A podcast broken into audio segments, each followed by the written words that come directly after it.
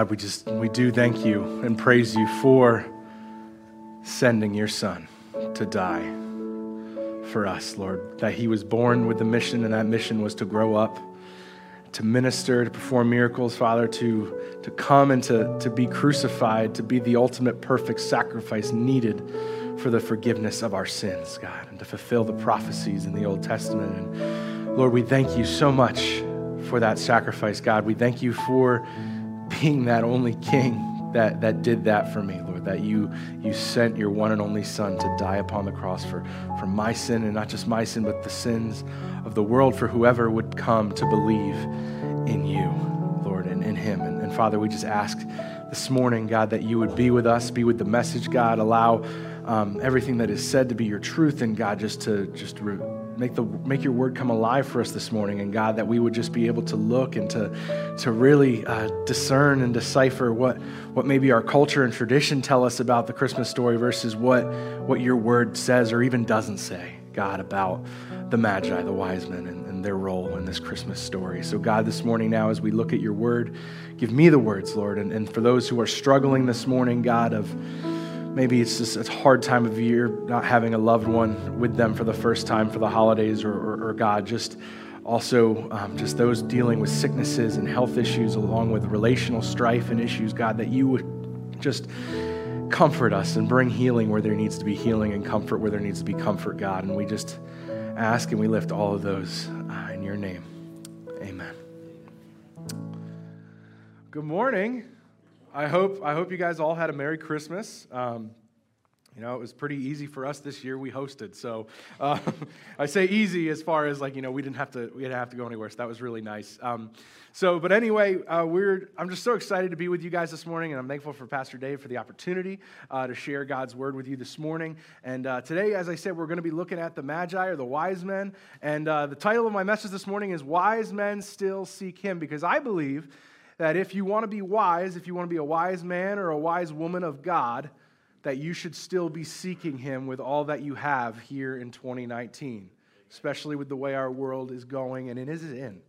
And, uh, and so um, we're going to be looking at uh, these characters, these, these uh, individuals, the wise men. You know, some people say they were kings, other people say they were uh, this, they were that, you know, and we're going to look and see uh, who they really were uh, this morning and where their origins are from. And uh, I know some people give them names. You know, there's Balthazar and Melchior, and I always forget the third one because I, I know, like, I always leave the third guy out. He was probably the middle child, too, or something. I don't know. But no, they weren't brothers. But anyway, uh, there's a lot of things that our culture and tradition builds upon that, you know, that they're like, oh, these were three guys. This was their names. This is that. We, we actually don't find that in God's word.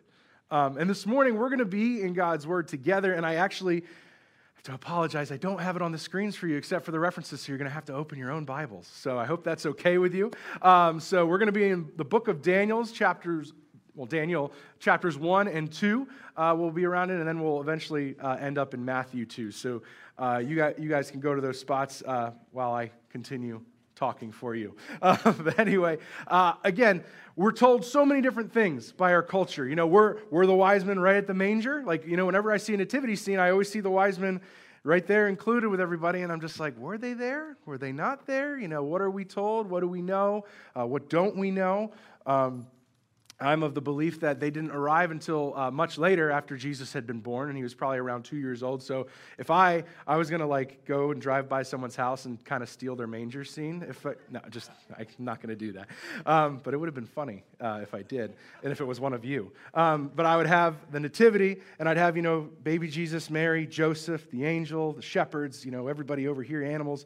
But then I'd probably like put the wise men like like off the stage like somewhere. Because uh, we're, as we look at them this morning is, is they had a long journey to get to where jesus was to, to get where he would be. Um, and we're going to look at that journey. So this morning wise men still seek him. I asked the question who were the real magi? Who were the real magi? We're told um, that they were wise men from the east, most likely. Uh, Bible scholars and other pastors believe it was uh, Persia or modern day, even Iran uh, now, currently. Uh, so they would come from the east, you know, where Babylon was, uh, because whereas we're going to look in Daniel, we're going to talk about the exile this morning and how uh, he took some of the Jewish men from Israel back with him in exile after he conquered Jerusalem. Um, but they were coming from the east, approximately eight to 900 miles away. I guarantee you, none of you came that far just for church this morning. Maybe you're in visiting family, but you didn't come 800 miles just to come and be disappointed that I'm speaking and not Pastor Dave. But anyway, um, just kidding. Uh, again, who were the real magi? They were men who were wise, is what we know and what we're told. But they also they came from that region. Uh, they were Gentiles, and I say that because they weren't Jewish. Uh, we, we, don't, we aren't told if they were Jewish, you know, they weren't, uh, but they had great devotion to the one true God. And we're going to see that by the fact that they make this epic and incredible journey. Uh, and, and, see how uh, this unfolds and develops for us. It says they followed the star a long distance to see Jesus, whereas the Jewish authorities, those who supposedly were waiting for this Messiah to come, who had been anxious for his arrival and, and everything, who were less than five miles away, we're going to come to find out that they didn't even really they're like what are you talking about? King of the, king of the jews you know herod's the king of the jews you know we're, we're going to look at that this morning how some how people so far removed who were outsiders in a sense they they had more devotion to to christ to jesus to the messiah than those who supposedly knew everything there was to know about him and where he'd be born and, and, and everything. Uh, they didn't even go see him. It's not in Scripture that the authorities in Jerusalem, they never even went to, to the manger or to where he would have been born, or let alone were aware of him at the time. So, who were the Magi? They were men from the east, likely Persia, modern day Iran, 800 to 900 mile journey. Didn't have Uber, didn't have Lyft, no planes, no trains, no automobiles. Uh, there was a, it was a long journey, probably on camel uh, and partially on foot, I'm sure. And it would have taken them a lot longer than just, you know, like an hour or a couple weeks. It would, it would have taken them a great, great distance, uh, a great amount of period of time to, to come and see him. So, how did they know about the Christ child? If these, Bryan, if these are guys that were Gentiles, they weren't even Jewish, and they didn't know anything about him uh, that we know of, how, how did they know about the Christ child? That's a good question. And this answer is going to be found in the Old Testament, and that's why we're going to Daniel together this morning, all right? So, uh, they also were believed to be specialists in astronomy, and we'll, we'll talk about that a little bit. So, hence the following the star. They knew where the star, star would appear. Um, and so, again, they were from the east. And, and we believe that and know that because Nebuchadnezzar, who besieges Jerusalem in approximately 605 BC, is when he, he goes and he starts to uh, wanting to conquer Jerusalem, and he, and he eventually uh, wins out, and he goes in and he takes back the spoils of war, and in this case, it's people because he's going to want them to serve him and to honor him and to, to be in his service. Uh, he takes back spoils of war, in this case, people. And, and not just any people, and we're not even told a given amount of exact people, but we are given the names of four that we'll look in a second. But it says in Daniel chapter 1, verses 3 to 4, says, Then the king, Nebuchadnezzar, ordered Ashpenaz, his chief of staff, to bring to the palace some of the young men of Judah's royal family and other noble families who had been brought to Babylon as captives. So again, uh, back then, uh, when you were when you conquered a country, you took back the spoils of war. So that wasn't just like you know uh, materials or animals or different things. It also included people because you would then enslave uh, those people and use them for your service. So Nebuchadnezzar is doing that here. And, and again, it's very interesting what he says next. It says, Select only the strong, healthy, and good looking young men. I take offense to that. Um, no he said, Make sure they are well versed in every branch of learning and are gifted with the knowledge and good judgment and are suited to serve in the royal palace. Train these young men in the language and the literature of Babylon.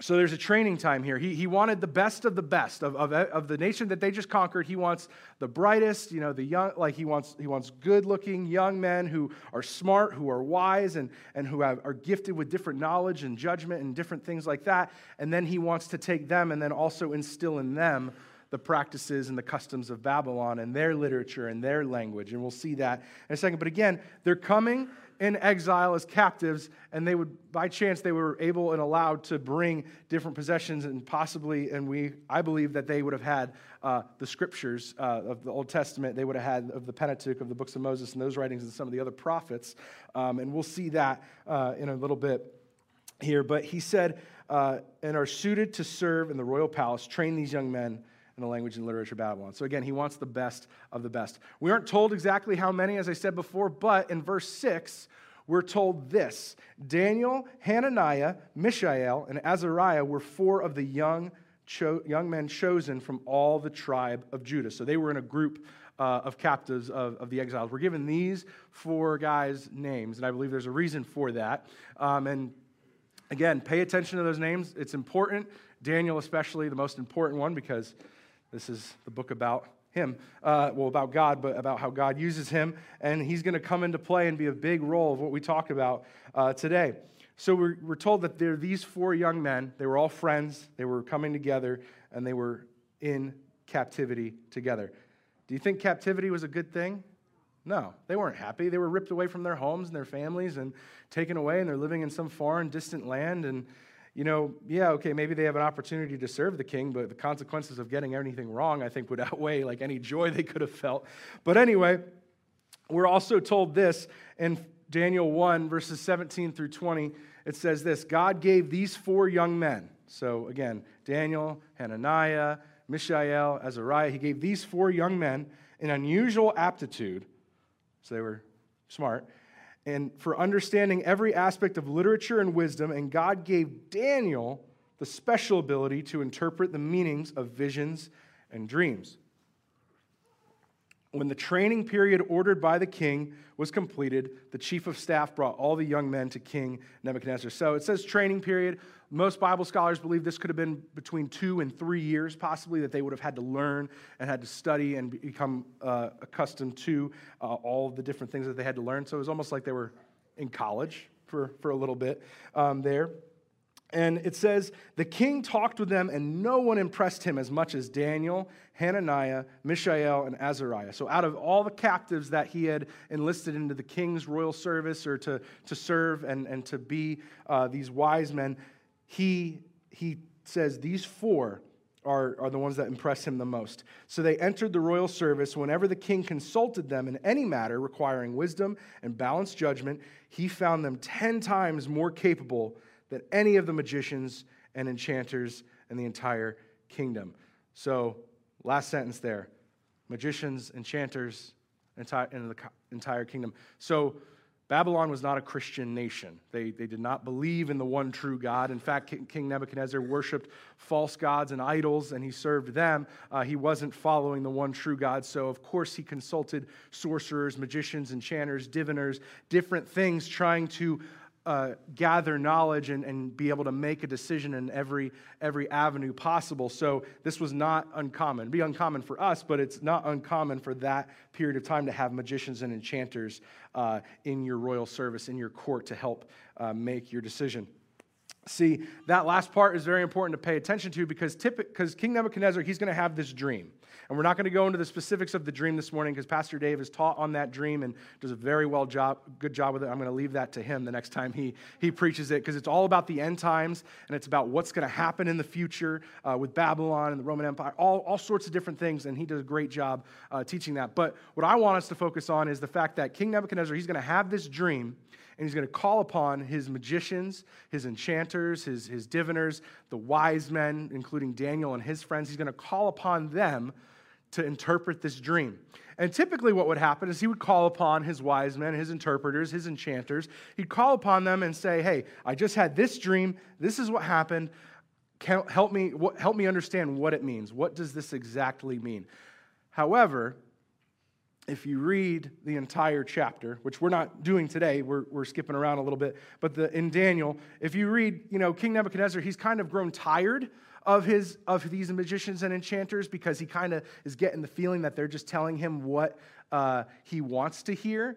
Like he would have to tell them about the dream and then they would interpret it and always like kind of make it out to be something good for him and, and, everything. He's kind of a yes man uh, in a sense that is what he was thinking of his, uh, his wise men. And so he had grown tired and impatient with them and he suspected again that they weren't really able to do the things that they could claim to do uh, which is interpret these dreams so uh, he tells them i want you to interpret my dream this is the dream i had I, or he just says, I have a dream. Like I've had, I have had this dream.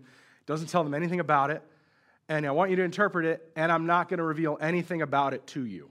I'm paraphrasing here. I'm speaking for them. And, uh, and so basically, the wise men kind of like are like, well, how do you expect us to do that? Just tell us a little bit. Just tell us something, something from it. And he's like, no, I'm not going to tell you anything. And this happens back and forth a couple times. And finally, uh, they just say, there's no one on earth that can do this. Like, nobody, without you telling us anything, nobody is going to be able to interpret your dream. And he goes and he basically says, Well, I guess you're not so wise. I'm going to kill all of you. I'm going to order all of you to death, uh, to be put to death. So, his chief of staff, his, his royal bodyguard, they're going around, they're rounding up all the wise men. Uh, and that, again, remember, this includes Daniel and his three friends uh, and other exiles from Judah and from, from Jerusalem and, and Israel he, he, he goes and he's gathering all these people up, and Daniel's like, Well, what's going on? Like, what's, what's happening here? Why are we getting all put together? And basically tells him nobody can interpret this king's dream. Um, and so he's ordered everybody to be put to death. Um, that serves as royal court. And obviously, that's not good for Daniel. So Daniel's kind of, uh, I, I don't, I don't want to die. Um, so he, he then uh, decides to do something brave and asks if he could have a chance, if he could have a shot at interpreting Nebuchadnezzar's dream. He, he wants, he, he's like, hey, let, let me give it a shot. Let me, let me try. So, so here's, here's what happens. In, verse, in, in chapter 2, uh, verses 17 and 18, uh, after he's already had this interaction with the, the king's guard and, and, and the chief of staff telling him, like, I want to I wanna try to do this, he goes home with his friends. So in verse, uh, in verse 17 of chapter 2, he goes, Then Daniel went to his house and informed his friends Hananiah, Mishael, and Azariah about the matter, so that they might request compassion from God of heaven concerning this mystery, so that Daniel and his friends would not be destroyed with the rest of the wise men of Babylon. Again, um, God gave him that ability, uh, and, and, an unusual aptitude and ability to interpret visions and, and dreams. And, and again, it's not of Daniel, it's, it's only by Almighty God that is instilled and given him this gift uh, in this case scenario. So, so he goes home and he prays because he knows, and, and as we should know as Christians, when we're facing something, when we're, when we're up against something, we have to start with prayer. We have to get on our knees and pray. That's our first thing we have to do, uh, right? Are you with me there? Okay, good. Just checking to see if you're awake. Um, but we, we need to pray. So he goes home and he, and he, and he gets together with his friends and he's like, We got to pray. I have this task I got to do. And they're like, You really accepted doing that? Like, no, I, we don't have that. But I could just picture his friends be like, What are you, crazy? Like, you know, you're, you're going to do this and you haven't even known about the dream. But they had faith and they prayed to God, asking for this interpretation, this revelation of this mystery uh, that God would give him. So God does reveal the dream uh, and the interp- gives him the interpretation and the vision. And Daniel then in verses 20 to 23 goes on to praise God for that and give him all glory and honor because he knows it's not of himself. He's just not that smart. It's only from God that he has the ability to do this. And then in verse 24, Daniel goes before King Nebuchadnezzar and his, and his guard and says, Okay, I'm ready. I want to I wanna give this a shot. So, picking up in verse 27, this is, uh, this is what we see here. In verse 27. So it says, Daniel replied, No wise man, enchanter, magician, or diviner can explain to the king the mystery he has asked about. So again, he's acknowledging, he's, he's kind of saying, and I, I can just imagine King Nebuchadnezzar's face here is like, okay, I've heard this already. You know, like, like nobody can do this apparently, you know, so what good are you to me? But it says, no wise man, enchanter, magician, or diviner can explain to the king the mystery he has asked about. But there is a God in heaven who reveals mysteries. King Nebuchadnezzar, I cannot interpret your dream. I don't have a good answer for you, but my God does. but, but the God I serve does because he's the revealer of the mysteries. Again, he, he takes the credit off of himself or, or any, any seemingly act of, of wanting to take credit or glory. He, and he gives it right back to God because he's like, I can't do this, but God can. And it says, He has shown King Nebuchadnezzar what will happen in days to come. Again, the future and the rise and fall of Babylon and other empires that will happen in, in, in the end times and different things regarding that. And He has shown King Nebuchadnezzar what will happen in the days to come. Your dream and visions that passed through your mind as you were lying in bed are these. As your majesty was lying there, your mind turned to things to come, and to the revealer of mysteries showed you, that's God, what is going to happen. As for me, this mystery has been revealed to me, not because I have greater wisdom than anyone else alive, but so that your majesty may know the interpretation and that you may understand what went through your mind. Again, I am not special. This is only because God has revealed it to me to be able to interpret it for you, King, that this is what's going to happen. And then they go through the whole dream. And as I said, we're not, we're not going through that whole dream today. Um, and again, he explains this revelation to King Nebuchadnezzar, and he's amazed. King Nebuchadnezzar is, is taken aback by this, that, that he's actually interpreting and is telling him what his dream was. And again, he didn't tell Daniel anything about it. So it, it must be uh, by some way that, that Daniel found out by, by God. And so this is what we see in chapter 2, verses 46 through 48 of Daniel's interaction with King Nebuchadnezzar. It says, Then King Nebuchadnezzar threw himself down before Daniel and worshiped him. And he commanded his people to offer sacrifices and burn sweet incense before him. Again, remember, this is a king. Probably doesn't get off his throne for anybody and he's throwing himself down before Daniel in worship. And it says, The king said to Daniel, Truly your God is the greatest of gods, the Lord over kings, a revealer of mysteries, for you have been able to reveal this secret. So he, he, he, he throws himself down in worship in front of Daniel, and then he gives the credit where the credit is due, and he acknowledges that the God that Daniel served, in fact, the same God that we serve and live for today, who sent his son to die for us, is the God of gods, the King of kings, the Lord of lords, the, the greatest of, of gods, and, and, and kind of acknowledging that and giving him glory for that. And, and then the king appointed Daniel to a high position and gave him many valuable gifts. And he made Daniel ruler over the whole province of Babylon, as well as chief over all of his wise men. So notice that. Notice that last verse where Daniel is placed over. He's placed over all the wise men. The wise men that would come, the same wise men that would come to see Jesus centuries later. Daniel had a huge influence and impact with that. So, this last verse is that link between Daniel and our magi of the Christmas story. See, Daniel would be over the wise men of Babylon even as kings came and went. You know, you had Darius, you had Cyrus, and other kings until Daniel would pass away. Um, and he would have influence on them, which would last past his death. Because again, they came into exile, they were captives, and they would have wanted to preserve their customs and their traditions, so they would have had and their faith, they would have had the Old Testament scriptures that were written at that time. That they would have had different prophecies, including this prophecy that we're going to look at in the book of Numbers, because this goes, by the way, back further than Daniel. Because this is all part of God's divine plan and his amazing plan that he has to orchestrate. Because the beautiful thing about our God is, is even when we don't maybe see him working, he's working. He's, he's, he's doing things that maybe we don't understand at the time or allowing us to go through things at the time that we don't understand. And, but he has a purpose for each and every single thing. He had a purpose for Daniel being put over all of the wise men. And he had a purpose for this story out of the Old Testament in Numbers that we're going to look at real quick and how that would tie in and play uh, with, with our Savior and the plan for the coming Messiah. See, Daniel played an important part in this true account that really believed it happened. And I don't believe that this is just a book of stories or a, a fairy tale or anything. this is, this is truth to me. This is absolute truth. You can't tell me otherwise. I hold this dear, and this is the word of God, and I take it as that. Every single word of it.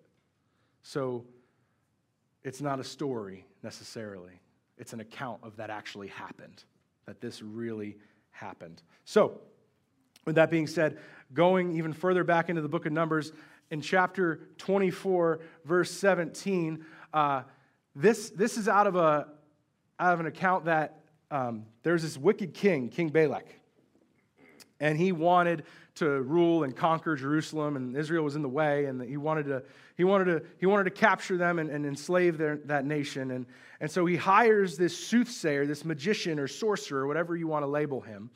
Bible says soothsayer. Um, so he was a, a magician, a diviner. He hires this man named Balaam. And, you know, maybe some of you have heard, you know, Balaam's donkey, you know, different, different things with that. But he hires Balaam to curse the nation of Israel. He hires this guy. He's like, Here's, I'm going to give you all this money, all this wealth, and different things. I want you to curse this nation. And Balaam couldn't curse the nation. And you guys, this is a great, great thing for you guys to read if you guys want to go back into the book of Numbers. It would be, it would be awesome for you this week uh, sometime, or even later this afternoon, to read this full account. But basically, it comes down to Balaam will not curse Israel. In fact, God uses him to bless Israel. Oh, good job. Whoever's, whoever's looking it up already, I love it. Um, anyway, no, but God, God will use that for a great, a greater thing. He was going to use Balaam, uh, again, someone who's not Jewish, someone who is not following God. He's, he's a magician, he's a sorcerer, he's into magic, different, different things. He, he's, he's so far from God, yet he's about to use him. And this is what happens because he uses Balaam, a soothsayer hired by a wicked king to curse his nation, his people, Israel, he says this in a prophecy about our Messiah to come I see him, but not now. I behold him, but not near. A star will come out of Jacob. A scepter will rise out of Israel, and he will crush their forehead, or the foreheads of Moab, the skulls of all the people of Sheth. God used someone who didn't even follow him to say that to prophesy that, to speak that. And that's a beautiful reminder to me that God can and will use anybody for his glory. He could use a hurt, he could use a pain, he could use someone who's not even following him to, to bring about his, his divine plan. I, it just blows my mind. Um, and it's so incredible. But see, God, He uses a soothsayer here. He uses the event of an exile. Again, we said that exile isn't a good thing.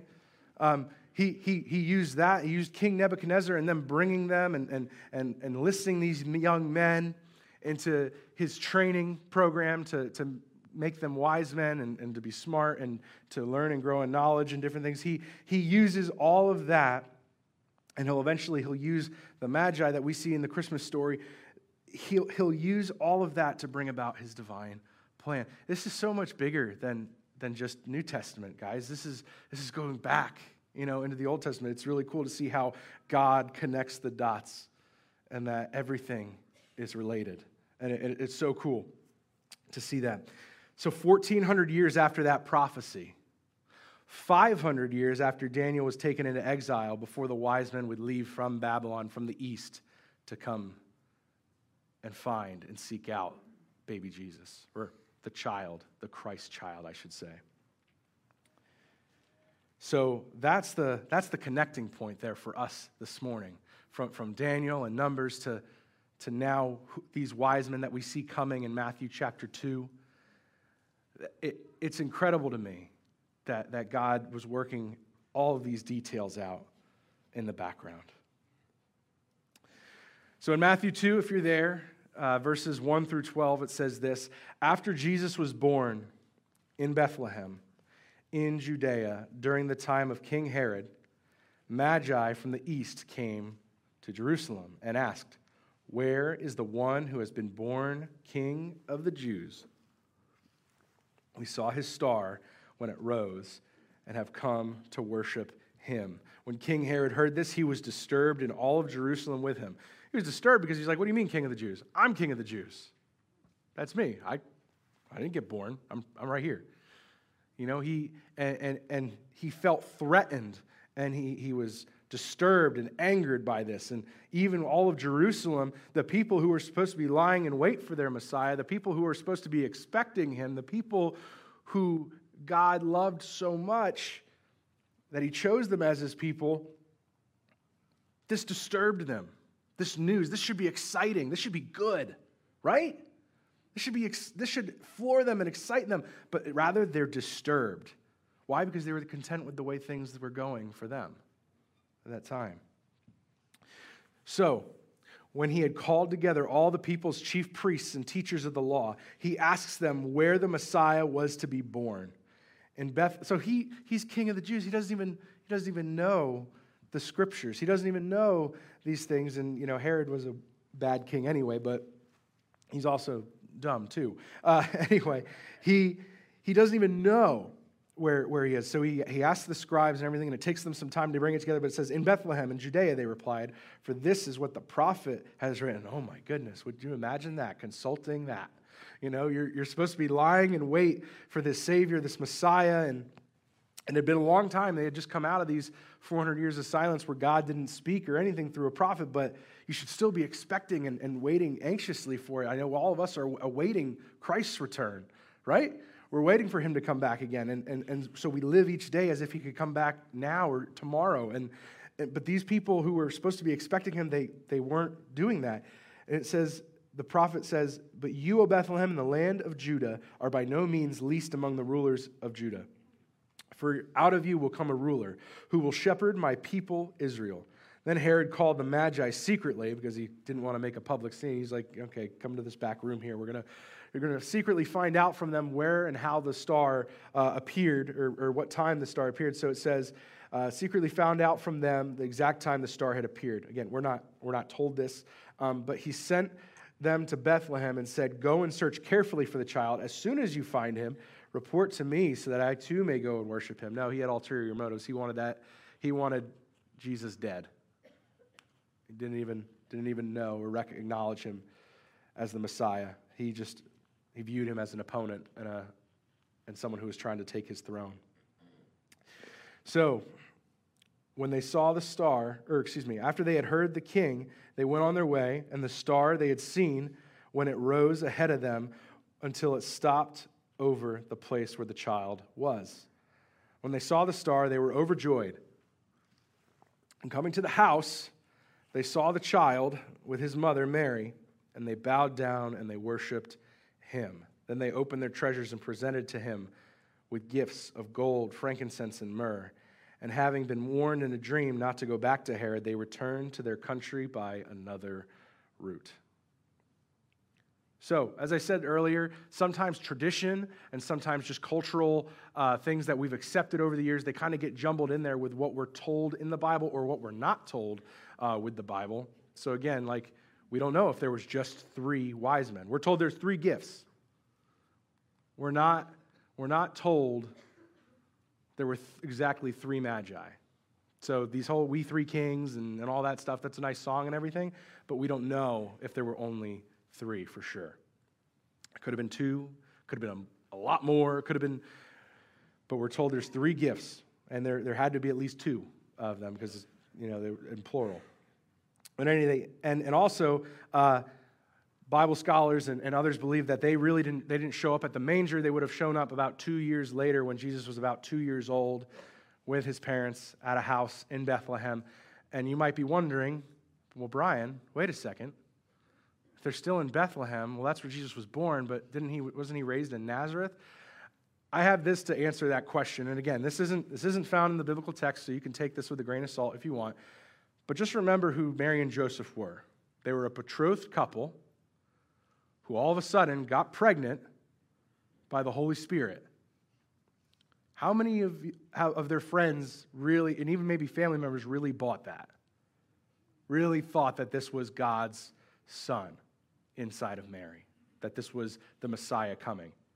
I just, I try to imagine the, the social and the, even the family dynamic there of maybe just kind of being abandoned by them and, and not wanting anything to do with them. You've disgraced us. We don't love you. You know, we, you, we never knew you. Different things like that. Again, not in Scripture. I'm just, I'm just thinking through how, how this could be taken today. Because unfortunately, that's how some of us would react to today, but we know it wouldn't happen today because it's already happened because it's Jesus. And so just ignore that. But anyway, think about that. Think about maybe the, the, the almost the persecution they would have felt from, from their, their town that they were in and, and for people, what people thought about them and what was being said about them. And, and even though they knew that this was the truth and this is what was happening, they couldn't prove it to anybody else. So that's, that's just my answer for that of why they would have maybe hung out in Bethlehem a little bit longer, even past the census. But, uh, and that's backed by some scholars and different things. But again, we're not told in Scripture, so that's not, um, that's just kind of added there. So, uh, but again, it says child, it doesn't say baby. It says home, it doesn't say in. Uh, it doesn't say anything about a manger there. It's to the home that they were in, the house. So these magi, again, three gifts, not necessarily three magi, probably weren't there at the manger, would have come a lot longer, long after for that. So we're told that they gave three gifts. See, the, the wise men, they, they worshiped and they, they, they worshiped Jesus and they brought honor to him. They brought honor to him uh, by bringing him three gifts. The first gift is, is gold, symbolizing that he was a king and his purity and his, and his authority, in a sense, that he was a king, and they acknowledged that. Then the second gift they, they gave him was frankincense, and, and symbolizing that he, he, was, he was the Son of God and his spirit or his fragrance of his life almost like an incense that would be burning.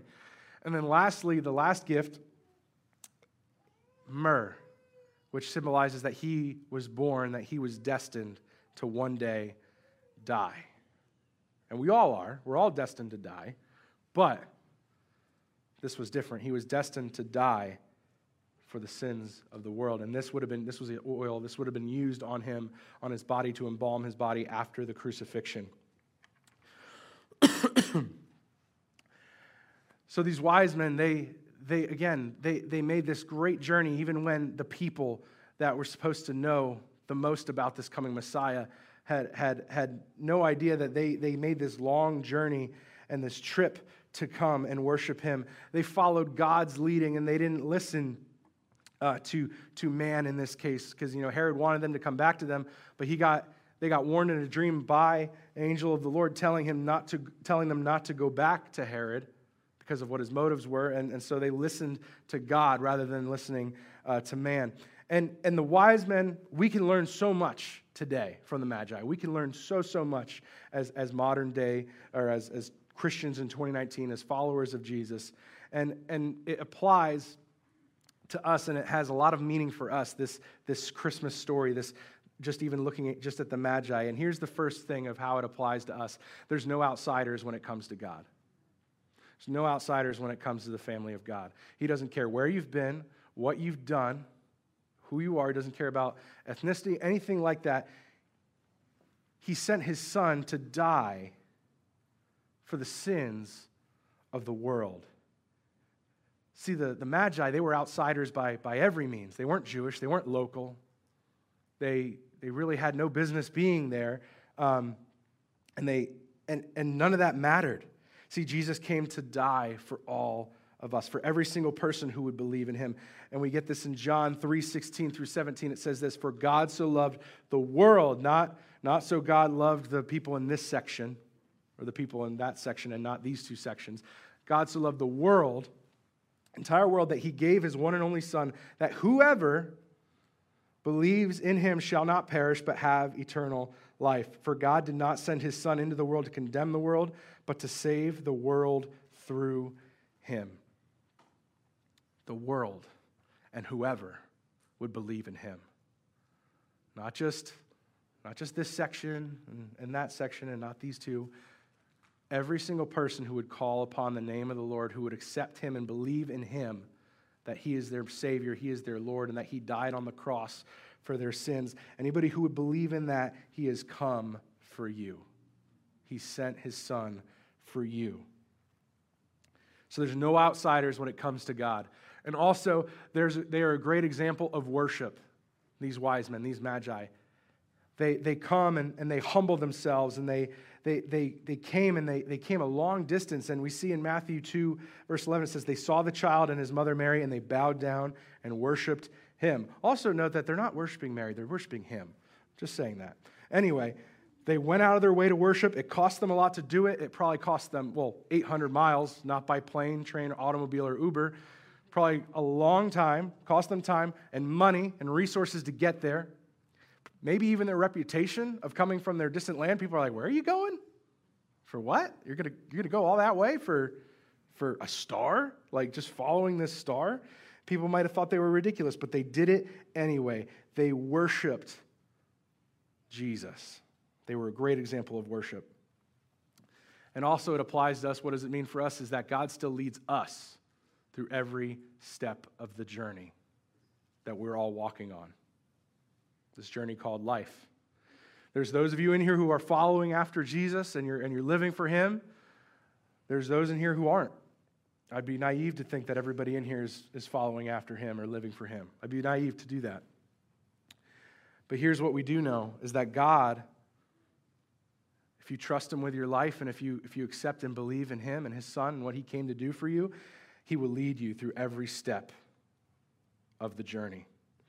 See, as they pursued God, He continued to lead them and work out every single detail. I, I got to imagine a trip that long, there must have been some difficulties. The camel might, got, might have gotten sick or something. You know, I, I'm just trying to bring the realism and the realistic point of view to it for you guys. But, but understand that, that God works out every detail and He leads us through every step of our journey. And it says in Psalms 119, verse 105, Your word is a lamp for my feet, a light on my path. Again, if you are a Christian, if you are a follower of Jesus in 2019, you have to be in the word because this is your lamp to guide you every single step. It's a lamp unto your feet. It's not a, not a floodlight, you know, not showing you the whole picture, but as we are in his word and as we are following his leading, it goes with us almost like a little flashlight, like a lamp for our feet that we can see just what's right in front of us, a little bit at a time. So if you if you want to be led by God and you want to be a wise man or a wise woman of God in, in 2019 and into 2020 now, you got to get in the Word. You also have to be praying, be in prayer, and, and grow to grow in your walk with Christ. So, my question to leave you with this morning is what is standing between you and Jesus. 900 miles didn't keep the wise men away. Five miles kept the religious and self righteous leaders of the Jews away. But 900 miles, 800 miles, 900 miles didn't keep them away. So, what's standing between you and Jesus this morning? And just to recap, the Magi were men who read and believed God's word in the scriptures, the prophecies that, that Daniel would have brought with him and, and left them to continue to learn from. They sought Jesus, they recognized the worth of Christ, they humbled themselves to worship Jesus, and they obeyed God rather than men. They were truly wise men. If 2019 is a year that you can't wait to get over with, and you're looking to 2020 as to be something better, a fresh start, fresh new, let me encourage you this morning God wants to give you a fresh start. He wants you to be in a relationship with Him, to follow after Him with everything that you have, and you won't be, He won't disappoint you. I promise that. You might not understand everything, and doesn't mean that there aren't going to be times of hurt or growth, but God is calling you and He wants you to live for Him. And He wants you to be wise. And a wise decision to make would be to follow Him today. So let's follow the example of the Magi and work through whatever comes between you and the one only worthy of your worship, and that's the one true God, our Lord and Savior, Jesus Christ. Amen? Amen.